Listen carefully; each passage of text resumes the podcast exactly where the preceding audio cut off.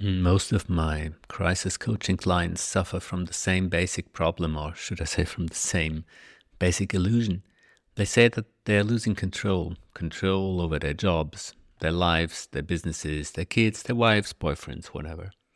What they don't realize, though, is that they never had any control to begin with.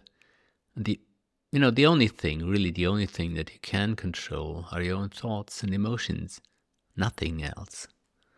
You might be able to influence others, of course, but you won't ever be able to control anything but your mind and feelings. So if people are say they they are losing control, they cannot lose anything they never had.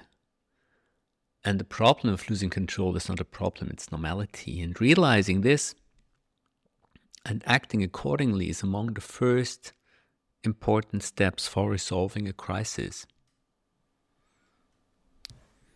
I've got one open slot for a coaching client starting at February 6th this year. Minimum commitment half a year, starting at 5k per month. More info at crisis.wtf or get in touch with me here on LinkedIn.